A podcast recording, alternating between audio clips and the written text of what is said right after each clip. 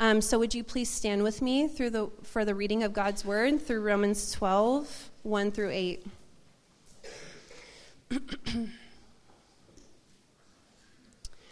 I appeal to you, therefore, brothers, by the mercies of God, to present your bodies as a living sacrifice, holy and acceptable to God, which is your spiritual worship.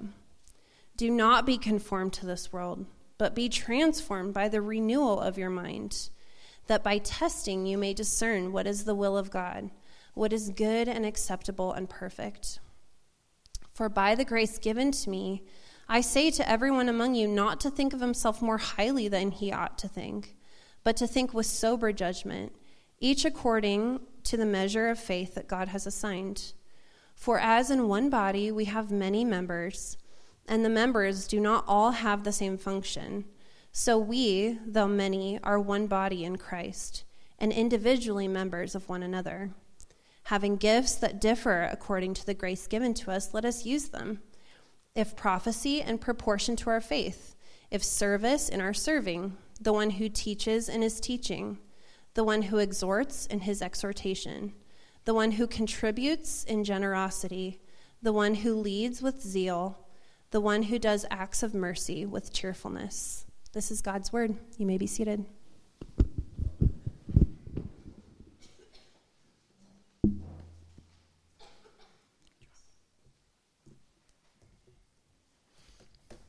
Good morning. Isn't that great? Good job, babe. Uh, that's my wife, so that's why I call her babe. Um, I don't, yeah, never mind.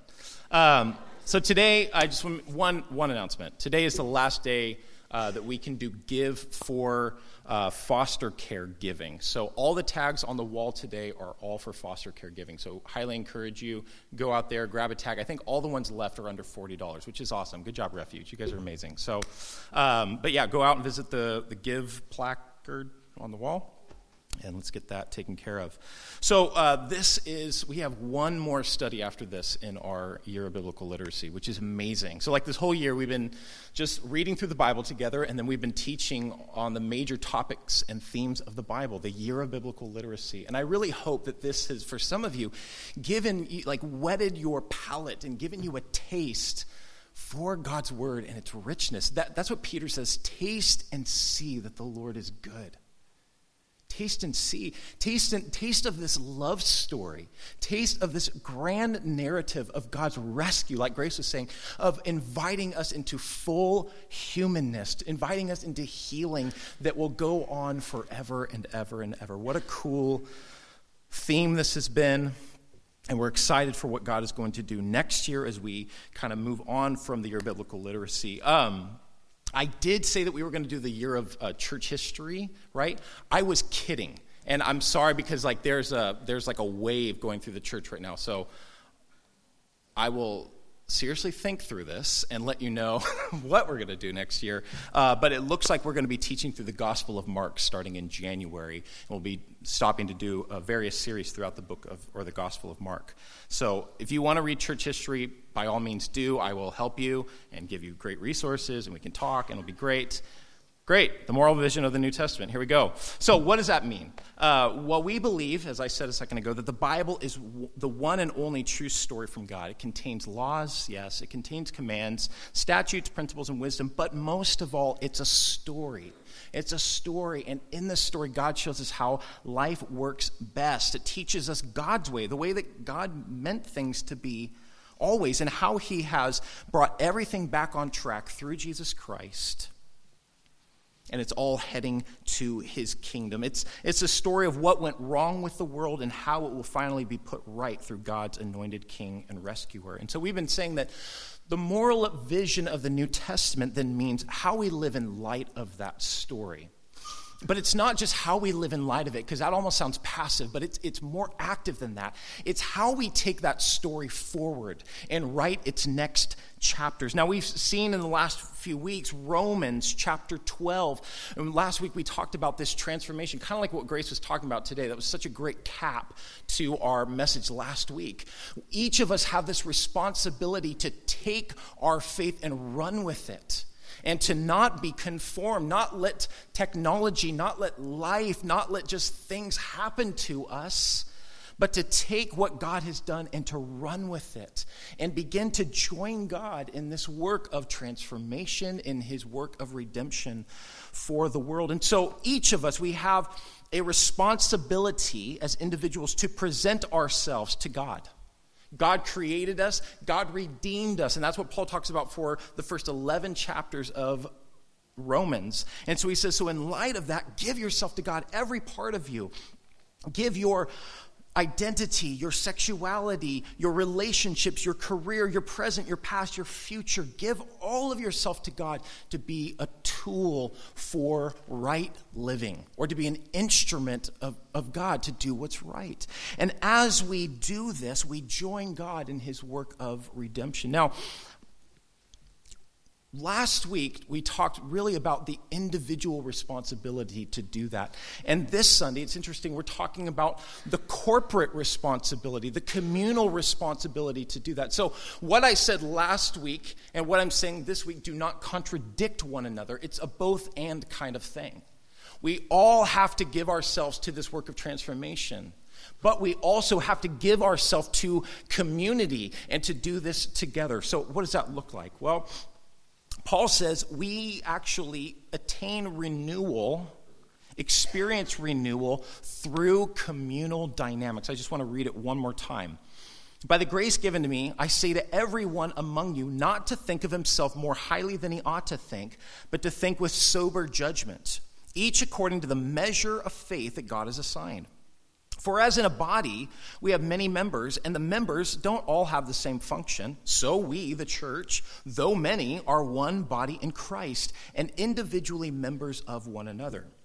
Having different gifts according to God's grace that's been given to us, let us use them. If prophecy, then in proportion to the faith. If service, in our serving. The one who teaches in his teaching. The one who exhorts in his exhortation. The one who contributes in generosity. The one who leads with zeal. The one who does acts of mercy with cheerfulness.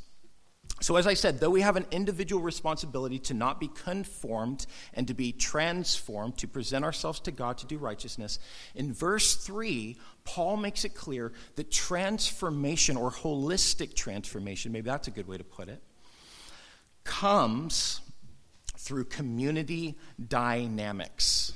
Now, how many of us are thrilled about that? Look around the room. You thrilled about transformation through community dynamics? Okay, good. Well, some of you are. I'm not. You like truly, honestly, like I go rogue all the time. Like that's how I do best. Like, okay, uh, my mom tells this story actually when I was a kid. Um, I used to love like going on hikes and just doing. I, I would always go missing, always. My mom was a really good watcher over me. Um, no, but I'd always go missing. And she said this one time I was like determined that I was going to go on this hike with my friends. And I'm like, all right, let's go. And I just take off walking, and then nobody follows me. I'm like, all right, if nobody will follow, then I'll lead myself. I was like three, and I just went off, right? And that's me. Like, I've always been like that. Like, if, if no, I'm just going to do it myself. I'm just going to, you know, carve the way and, and figure it out. And so when I think about community dynamics, honestly, I think about a drag. I think about inconvenience. I think about having to deal with people. And, and though, like C.S. Lewis, I love everybody in general, it's usually an excuse for loving nobody in particular. Um, and that makes it a lot easier for us, doesn't it? Um, but listen this. listen to what Paul's saying. He says difference, if it is approached through the lens of the gospel, can be this dynamic of forcing us out of ourselves. And this is the problem with all of us me, mine, my likes, my preferences. Selfishness is one of the, the, the, the, deep, the deepest rooted sins in humanity. And community dynamics have this way, through this lens of the gospel, forcing us out of ourselves and into this image of Jesus. The way of Jesus was always others first, at your service oriented.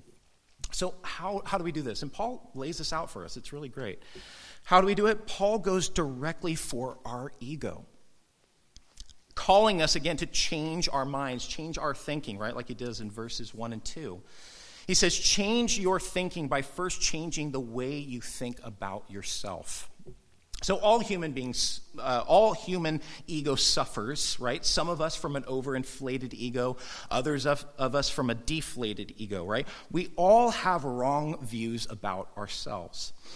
And this shows up in all sorts of ways, right? We compare ourselves to one another. We judge how good we are or how well we're doing based on these comparisons, and we vie for importance, honor, and power based on these differences. And in fact, uh, this was so prevalent in Greco Roman society uh, with class, ethnicity, uh, sexuality. Uh, and this is why Paul is constantly talking about being one new humanity in Messiah.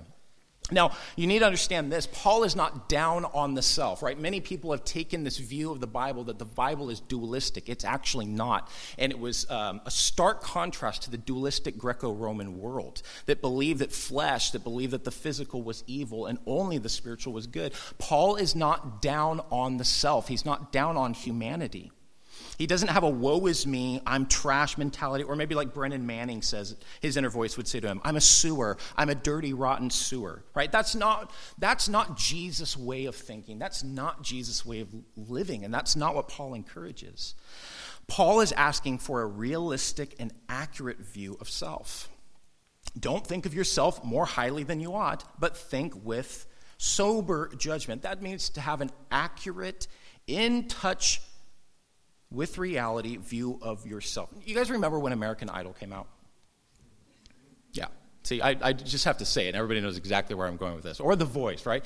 Some of the best parts of that show are the people that come on and they think they've got it, right? And the biggest problem is that their parents never told them otherwise, right?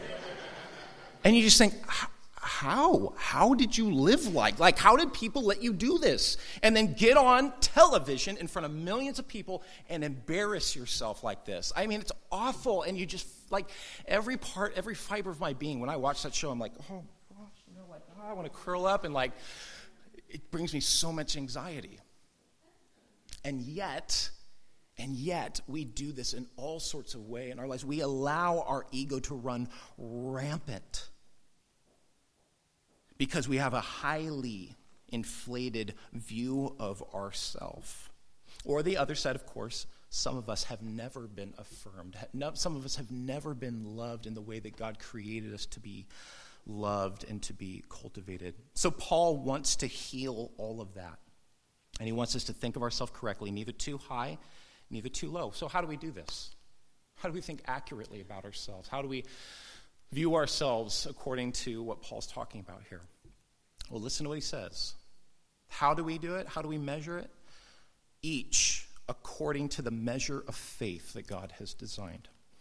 Now, some people have thought that measure of faith here means the amount of faith, right? Like some of you have pint sized faith, others of you have gallon sized faith, you know, and, liters or whatever, right? Some measurement that God has given, and He's given some more than others. But the word measure uh, that's used here is more like a standard of measurement uh, or like a rule, right? And so Paul is actually speaking here about each according to the faith or the rule of faith. And it's Paul's shorthand for the gospel. So, how are we to think of ourselves and how are we to think of one another? Paul says that we are to think of one another you are to think of yourself not too high. Right? Well, how does that work with the gospel? Well, what do you have that you didn't receive?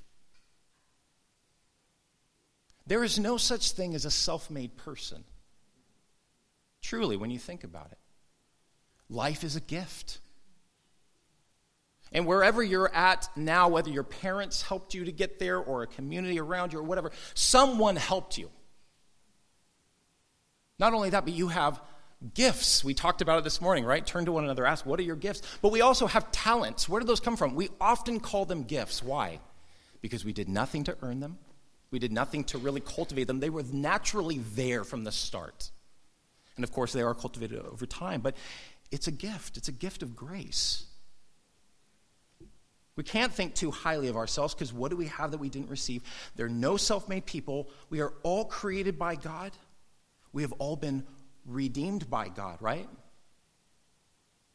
The blood of Jesus is, is the propitiation for our sins, and not our sins only, but the whole world, if people are willing. Redeemed by God. It's a total act of God's grace, not earned, not deserved. So, bring yourself down, right? Wait, but not too low, Paul says. Why? Because simultaneously, you are dearly loved by God, which is incredible. Incredible. You're dearly loved by God.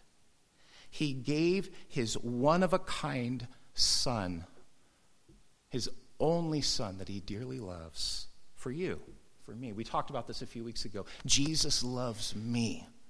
God loves me individually. He loves me, and He loves you. We are supremely loved and valued by God. And so we are to measure ourselves by this rule not too high and not too low, but only through the lens of the gospel can we have this right view of ourselves. And this is how we do our assess one another and ourselves by that measure of God's saving faithfulness. Each of us are recipients of the grace of God. Remember, I said a few weeks ago that um, Christianity was the great equalizer. But when Paul appeals to Christians who are not considering the sensitive conscience of other believers, this is talking about Jewish and Gentile table um, table manners, what you eat at the table, where you buy your meat from. They were, you know, some were like, oh, that, that's been sacrificed to an idol. It's not kosher. I can't eat it. Paul says, when you just do what you want to do, when you're just considering yourself, he says this you are forgetting that this is your brother or sister for whom Messiah died. That's the lens that he wants us to view the situation through. That's the lens that he wants us to view one another through. This is an individual for whom Messiah died, and you aren't even considering that. When Peter talks to husbands about loving their wives and dwelling with them with the determination to understand them, he appeals to the fact that wives are heirs of the gracious gift of life. It's another term for salvation. This is the sister for whom Messiah died. And this is the measurement to why, to, by which we measure one another's importance. It's not on status, it's not on class, gender, whether we get along, whether we agree on politics or whatever it might be, but it's solely by the cross of Jesus. We are the family for whom Jesus died. Tune the emotional music. What was that? That was great. Um, so we're the family for whom Jesus died, and this is the way that we need to view one another. And, and this is how we, this is like the foundation for the community dynamic that Paul is calling us to. So, what does that mean then? If we are the community for whom Jesus died and we've all got different experiences and backgrounds and perspective, well, I think that this is the way that what Paul is trying to say here is that everyone in this room is both needy and needed. That's the truth of every one of us. It doesn't matter if you've been walking with Jesus for 30 years or if you've been walking with him for three weeks. Everyone is needy and needed. And when we have a proper view of ourselves through this lens of the gospel, we can accept what we are not and what we cannot do. That's the needy part, right? When I, when I really view myself through the gospel, I was in desperate need of the love of God and the grace of God. I am insufficient in and of myself. But I can, I can assess myself through the gospel in a way that does not crush me, in a way that does not defeat me. It's filled with incredible hope. And it makes me properly assess myself and then be open to my need for you and vice versa, your need for me. We are all both needy and needed. No one is sufficient himself. And God, listen to this. This is the part that's just kind of irritating. God's done this on purpose. Like, God, God, you trickster, you know, you. Paul says, He's done this. This is God's doing. You don't like it? Well, take it up with God, right? He has done this on purpose. God has scattered the gifts of the Spirit within the church so that we are forced to be united. Now, unfortunately, oftentimes in the church, when we talk about spiritual, or when we talk about the Holy Spirit, we talk about spiritual gifting. Usually, what we ask is, What is my gift? Which is totally valid. But it, in Paul's assessment, it seems like we should first be asking, Why is my gift? Right? Why spiritual gifts in the first place? Why the Spirit? And the answer is unity. Why has God given the Holy Spirit to the church? Well, one major reason is unity. God gives different gifts to individuals to create a culture of interdependence and appreciation of difference, which drives us to unify. Just like the body, right? It's absurd to think of our ears turning to our eyes and saying, You stupid eyes, you can't even hear. Like, it's, it's absurd, and Paul, it's meant to be absurd. It's, it's absurd to think of our eyes looking down on our feet. You stupid feet, you can't even see where you're going, right? It's just like, of course not. The community of God is also a body made up of many different members, and each of us are to operate in our role and function for mutual benefit and thriving. This is the way God has set it up. Of course, and as I said last week, you know, each of us are called to individual transformation, to seek God out, I, to the uh, spiritual disciplines of solitude and silence and Sabbath and contemplating God's work and prayer and these things. But we also have a communal responsibility to one another, to the body of Christ. And in God's economy, it's never about the individual, it's always about the other. This is the way God's economics work. God is both a communal and covenantal God, and, and, and He has made it that we need one another in order to accomplish the goal of Christ likeness. There's no other way. I've referenced this many times, but a book that really helped me understand this was John Stott's book, The Living Church. And in it, he speaks continuously of an every member ministry. And, unfortunately, so often our view of church or, or the the model of church that we've been given is that there are a few people at the top that do all the work, and we have a bunch of people that come and, and listen and receive and benefit and then scatter. And then they do it again and then they do it again. But more the idea is this dynamic of call and response, give and receive, that every part and every member is doing their piece. It's more, it's not a solo, it's not a trio, it's an orchestra. That's how the body of Christ is to work.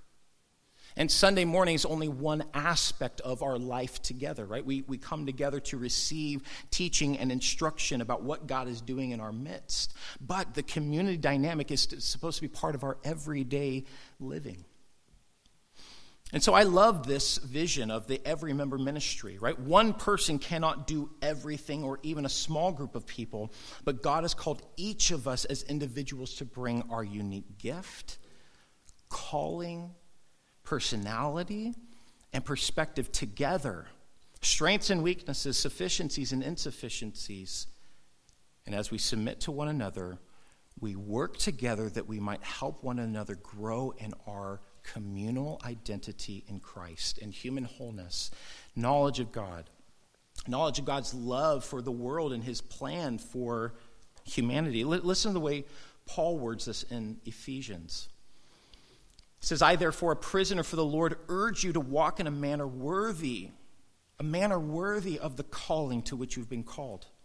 Do this with all humility and gentleness. Do it with patience. Bear with one another in love, eager to maintain the unity of the Spirit and the bond of peace. For there is one body and one Spirit.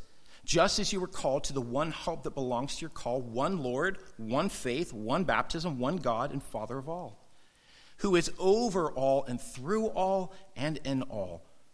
But grace was given to each one of us according to the measure of Christ's gift. And the idea here is not gospel grace, but a gift of grace, an empowerment that Paul talks about here. He says he gave the apostles, the prophets, the evangelists, the shepherds, and teachers to equip the saints for the work of ministry, for the building up of the body of Christ until we all attain to the unity of the faith and of the knowledge of the Son of God, to mature manhood, to the measure of the stature of the fullness of Christ, so that we may no longer be children who are tossed back and forth by the waves and carried about with every different kind of doctrine and human cunning and craftiness and deceitful schemes. Rather, by speaking the truth in love, we grow up in every way into Him who is the head, into Christ, from whom the whole body, joined and held together by every joint with which it is equipped, when each part is working properly, it makes the body grow so that it builds itself up in love. If you don't if you're not following what Paul says here, this is basically what he's saying. Transformation is a community event. That's what it is. It's a community task. You cannot be a whole, mature Christian. I cannot grow. You cannot grow. We cannot grow up properly without being an integral, functioning member of an interdependent church community. That's the way God has designed it. Now, of course, this kind of thinking is so hard for us to get and to apply as Americans because we live in a culture in which the interests and desires of the individual always trump the group always take precedence over the family or the community. Tim Keller, in his book, The Prodigal God, says this A high percentage of people want to achieve spiritual growth, but they want to do it without losing their independence to a church or to any organized institution. But there is no way you will be able to grow spiritually apart from deep involvement in a community of other believers. It just doesn't happen. You know why? Because when you try to be the rogue Christian, when you try to do the, you know, Lone Ranger Christian thing, you are going against the grain of how God designed it to function. And you might reach certain levels of maturity, but you'll never attain to the fullness of the stature of Christ. You cannot do that on your own. And you know what? The church cannot do it without you. See, see again how that, that's, that's humbling and it's also encouraging. You're needy, and you're needed. And this is true of everyone. You can't live the Christian life without a band of Christian friends, without a family of believers in which you find your place, a community of interdependence. Now, I think about my life um, before I had, you know, a family of my own. And because of our individualistic societal mindset, it was relatively carefree. Anybody else do this? Like you look back on your singleness, and in some ways you're like, man, I really blew that. Like, I could have done that better. Honestly, you know, I could have, I could have spent more time helping families, you know, who had like three kids in two and a half years, right? Catholic twins, Irish twins, whatever. Like, I, I could have helped out. I could have brought them a meal. I could have done something unselfish like that. Um, I could have exposed myself to uh, just to the needs of the congregation Usually, though, most of us, just because of our culture that we live in, we only thought of ourselves. And then, of course, we would assess church based upon, oh, this community isn't really like me. It's not really meeting my needs. I'm not really benefiting from this, right? We assess everything according to me, mine, my likes, my preferences. So, getting married for me and having kids, a community of people that are covenantally connected to me, forced me out of myself finally. Uh, it, it, forced me to see my insufficiencies and weaknesses. Nothing like, I, not even a wife, nothing like children will do this. Um, showing you your inconsistency, but it forced me to lean on others for strength and for wisdom. I didn't have it in, of, in and of myself. How could I, right? 26 years old, 27 years old, I had never done this before.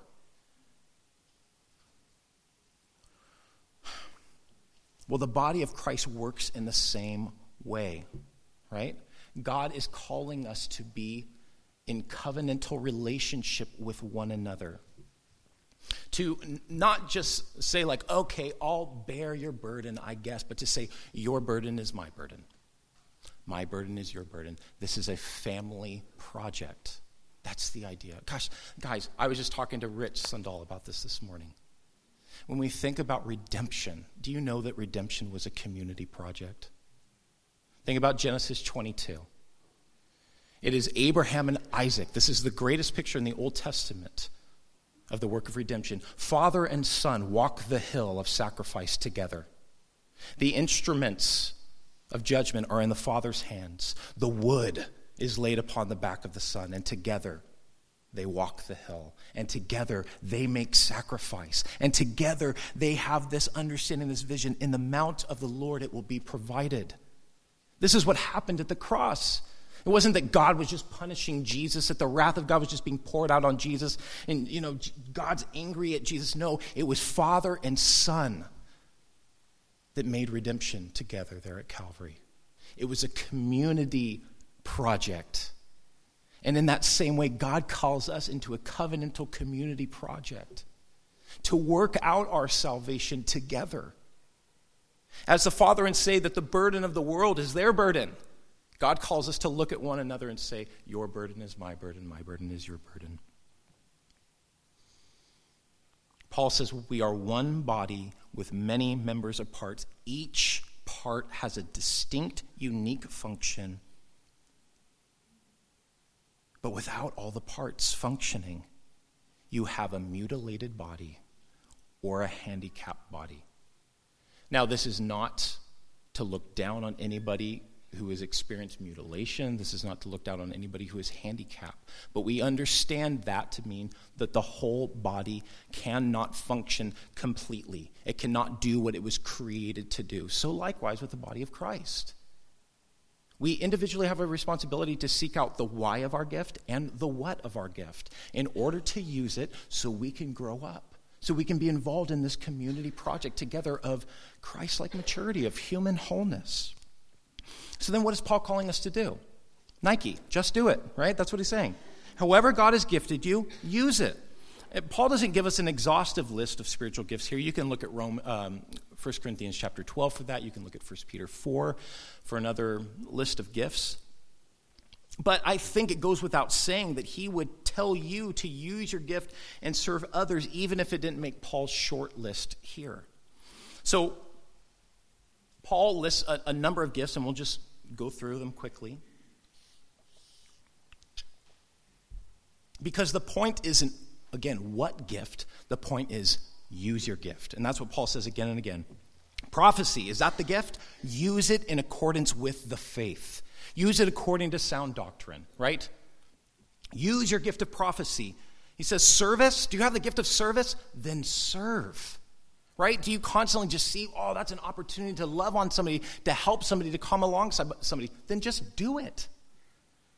Teachers, Man, I just love to bring people along and just instruct them, whether this is Christian doctrine or it's just life, living, how to be a good husband, how to be a good father, how to be a good worker, how to be a, like a good person that lives out their celibacy. Just do it. Come alongside people and teach them in these things.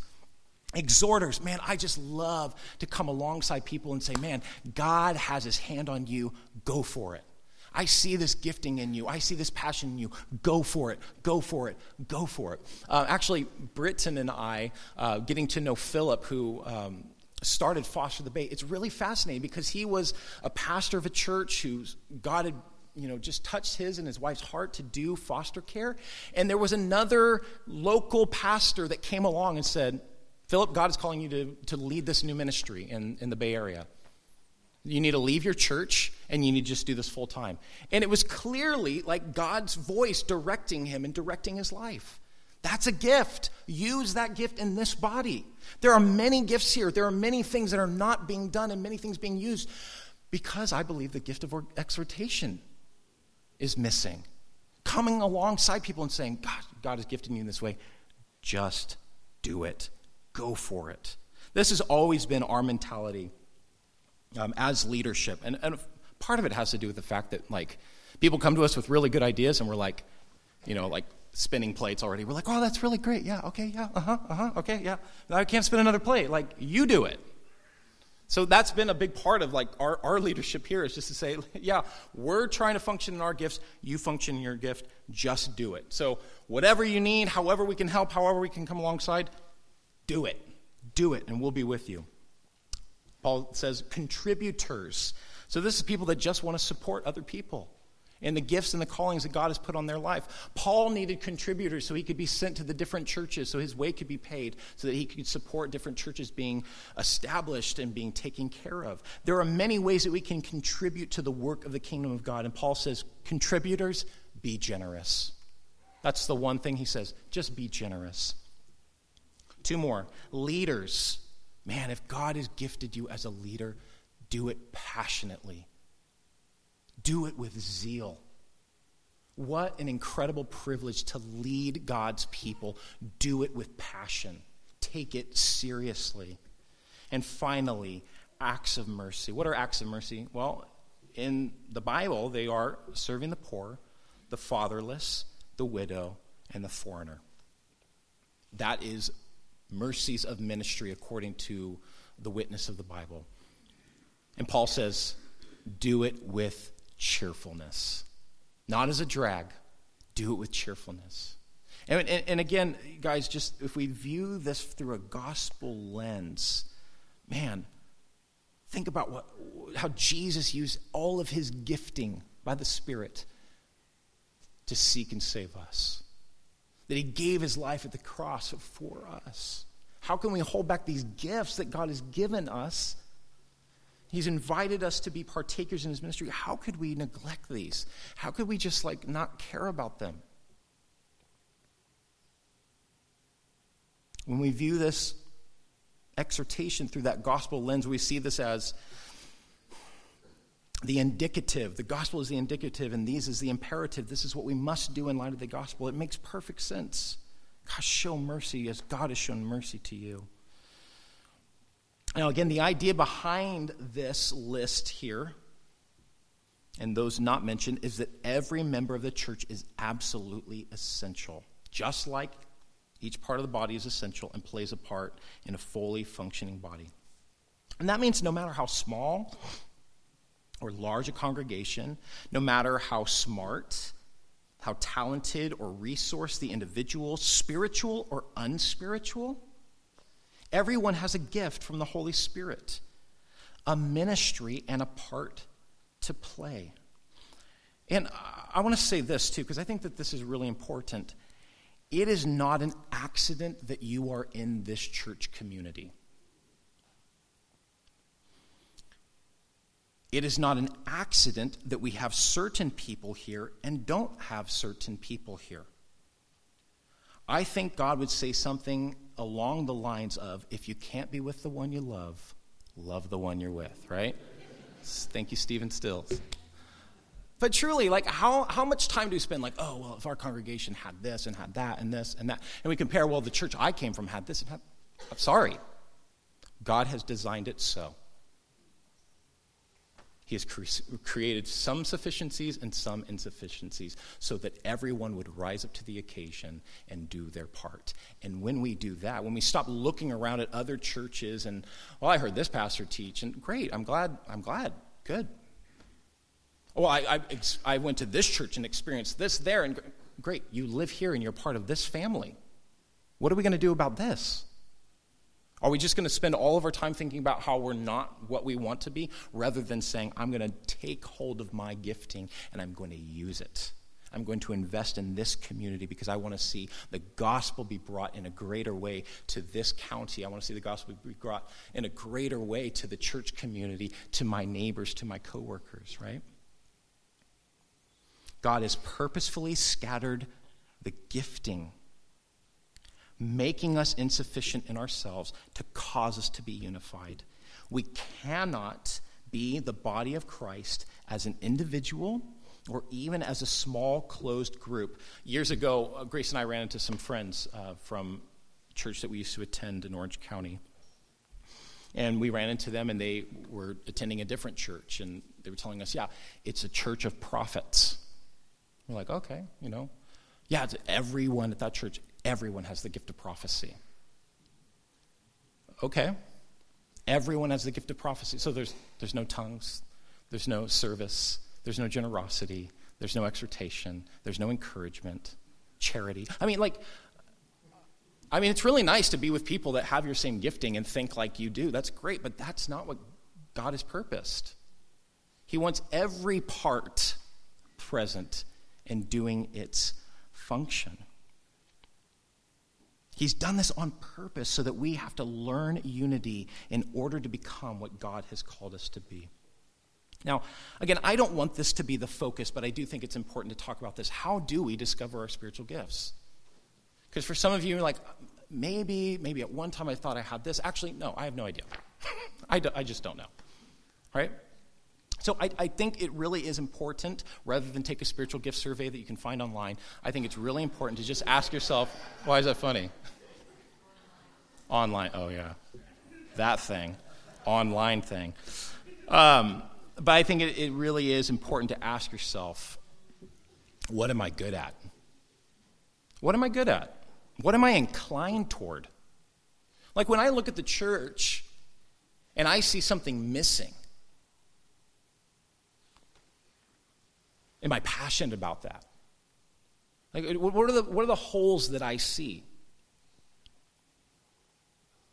So ask yourself, what am I good at? What am I inclined toward? What am I passionate about? What do others confirm in me? So that's one way. Also, asking the Holy Spirit to show you. God has designed it this way. Gosh, he wants us to operate in our gifting. And, and Jesus says, man, he's our Father in heaven. We've had, you know, we've had sinful fathers on earth that give us good gifts. How much more our Heavenly Father will he give us the Holy Spirit when we ask him? This is what God wants for us. He wants human wholeness. He wants maturity in the body of Christ. And so ask the Holy Spirit to show you, or even pray for a specific gifting. You know, like, man, I just think that service is just beautiful. Pray for that gifting then. And then don't just wait, do it. Just enter into it because part of this is that we just have to, like, kind of feel it out. If we have some inclination or a feel uh, like a leading, then seek to discover through trial and error. Step out and do what you believe God is calling you to do and see what fruit comes from it. You know, in my early walk with Jesus, guys, I can't tell you how many times I got it wrong. But you know what? At least I tried. I remember this one time, I, you know, I grew up in a hippie church, you know, people had visions all the time, and, you know, God gave them this vision, and they went out and did this work. And I was like, that's awesome, I want God to do that. So I would go to this prayer meeting, it was all these older ladies, and they would lay hands on you and pray for you. And this one time, I'm like, I had this vision of this venue downtown, you know, in, in Newport Beach, and like, we're going to do concerts there and all this stuff. And so that day, I got in my car, and I just drove around Newport Beach, and I'm like, Lord, show me, show me my vision, you know, and it's like, you know what I found? Nothing. I found my way home eventually. Um, but at the end of the day, I was just like, whatever, I tried. Like, I don't feel stupid. And, and I feel a little crazy, but I don't feel stupid. Like, this is just kind of stepping out. Like, I have no, we have no idea where God might show up. I was reading this book yesterday. It's called A War of Loves, and it's a story about how a man who was a gay activist, uh, a teen gay activist in Sydney, was arrested by Jesus Christ. You know where this happened? It happened in a gay bar in Sydney a, a Christian woman was there and they talked about Jesus, and he had been avoiding Jesus for his whole life. And she, at the end of this conversation, she just says, Can I pray for you? She lays hands on him, prays for him. The Holy Spirit comes on him. And from that day forward, his journey with Jesus begins. And of course, it wasn't like immediate that, you know, he's surrendering his sexuality and all these things, but that's where it began. All that to say, we have no idea where God might show up and when he might show up and how he might direct us into what he is doing. Do you believe that? Let's live that out. Let's actively seek out our gift and gifting to be brought into what the Lord might do. So, gifts really, they're discovered in service to God and others. And it is in humble service that we discover the gifts and that we, ha- um, that we have and the greater gifts that we may need. Um, now, in closing, and my conclusion is rather long, so let's get to it. Again, it's not funny, people. I'm not being funny. Ed, Ed Welch said this. I, I appreciated this. He said, Our weakness or neediness is a valuable asset in God's community. Anything that reminds us that we are dependent on God and other people is a good thing. Otherwise, we trick ourselves into thinking we are self sufficient, and arrogance is sure to follow. We need help, and God has given us His Spirit and each other to provide it. Let me ask you a question What other community on earth thinks this way? Oh, insufficient? Oh, not as smart as the rest? Join us, please. You are an invaluable asset to this community. And yet, isn't that what Jesus did all the time? Inviting people that did not belong, people that were not good enough, people that were outsiders, inviting them to the table, saying, You can eat and drink with God. You can be a part of his family. This is incredible that we belong to something like this. This is so unique in the world. This is so unique in our culture. Neediness and insufficiency is valued no matter who you are. You are a part of the family of God. And whatever gift you have, doesn't matter what the assessment of others might be, God has given you that gift. And it is a vital part of the body of Christ, and it must be used, it must be stirred up. We need one another. And it's only through community dynamics that we can attain the fullness of the stature of Christ. So, what I was talking about last week, remember about discovering the good, the acceptable, and perfect will of God? By living in a way that, that, that takes the story the next, to the next step. It's both an individual and communal effort that Paul is calling us to seek out. So uh, let me, ju- let me just say this because I think this is important. I think I meant to say it earlier. But this transformation process of renewal, whether individually, but I think especially through community, is not easy or comfortable for us. We always want processes and procedures to run smoothly and quickly. We want to get it over with as quickly as possible. We think of the pack or the group as holding us back, but God says it is only through learning unity, through community, that we will reach the goal of Christ likeness and human wholeness. God is calling this church as a communal whole to actively participate in our collective sanctification. Together, we will be made more and more like Jesus with all of our brokenness, warts and all, insufficiencies, insufficiencies, it is through our unity that we will progress in sanctification. How do we do that? By seeking our gifting and using it to serve one another. God has given us His Spirit, His Word. Jesus has walked before us as our model. He wants us to work this out together, like Paul says, right? Work out your own salvation. It's messy. Community is messy life is messy and, and counter formation what god is calling us to sanctification is the hardest thing a human being will ever set out to do and that's why it takes the new birth by the spirit of the living god working inside and out of us giving a new heart new desires that's why it takes a community of spirit filled people to walk through life with and it is a lifetime project right it's a lifetime project. It's not a sprint, it's a marathon. So, Paul is calling us as a family, as a community, to engage in this transformation process. As I was saying last week, become an active agent by taking salvation and running with it. Paul is calling us to engage in learning new habits and new rhythms, not just individually, but community dynamics of what it means to be human, what it means to be the community of God. And it's, it's about learning together. This, I think this is like so key. It's about learning together to discern what God is doing in our midst, what God is doing in our community through the different gifts He has put in the body, and then doing it. God, what are you doing at Refuge? Let's join God in that work. God, what are you doing in our county? God, what are you doing in our city? Let's join God in that work with the different gifts that He has given us. And when we do this, we, capital we, take the story of God forward in our own time and in our generation, and we write with God, as it were, the next chapters of the story of God in the world. That's Paul's vision for the church.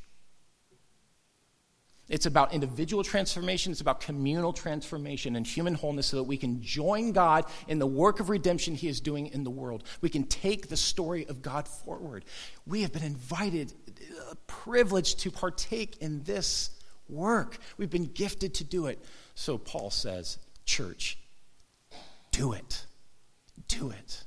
And so, as we close our time this morning, there's a few things, and, and this is not closing, this is transitioning to communion. So, all you haters and judgers out there, I'm done with my sermon. Um, but as we transition now to responding to God's word, th- this is significant. We have a table. And Paul tells us that this one bread we partake of is the body of Christ. It goes into all of us. We are one body, one bread, one communion, one fellowship in the Lord. And so let's think about that this morning as we take communion. We're one with one another, with one body, one spirit, one Lord, one faith, one baptism. That is what God is calling us to, this unity of the Spirit. And then, secondly, I would say, man, if you are, if the Lord is touching your heart this morning, I, I encourage you to ask for prayer. Ask for prayer. I've just been like encouraged by this lately, just hearing stories about people, God just like moving people to lay their hands on someone and pray over them, and the Spirit just working and speaking and moving. If that's you this morning, our prayer team is going to be available at the back. But there are also people just in their seats who I would know would love to pray over you. So if that's you this morning, you feel God tugging at your heart, the Spirit wants to speak, the Spirit wants to move, He wants to lead you into your gifting and into service, then reach out for that. Ask for that. Turn to your neighbor, whether it's your spouse or your friend or somebody you don't even know, and ask for that. And let's see what God will do as we respond in faith to his word. So, Lord, we thank you for your incredible invitation. Lord, not only have you redeemed us, like Psalm 40 says, He pulled us up from out of the pit. We were sinking. Lord, but you, you put our feet on solid ground, Lord. We sing a new song to you, praise to our God, the one who alone saves. And Lord, how incredible it is now, Lord, that you have invited us to be participants in the work of salvation, in redemption for the world. So, Lord, would we now, Lord, stand firm in that? Would we take hold of our salvation? Would we actively participate in transformation? Would we seek it out to know you, to know how you've gifted us, how you're calling us individually, communally, so that we can see your story go forward in this city in this time, in this generation, God. Lord, we're at your mercy, but that mercy is vast. It's vast. As Paul says, Lord, when you ascended, you led captivity captive and you disperse gifts and blessings upon humanity because you're a good, kind, gracious God. Your mercy is great, Lord. And so would you, again, Lord, lavish your mercy upon us this morning, Lord. Pour out your spirit and lead us into good things.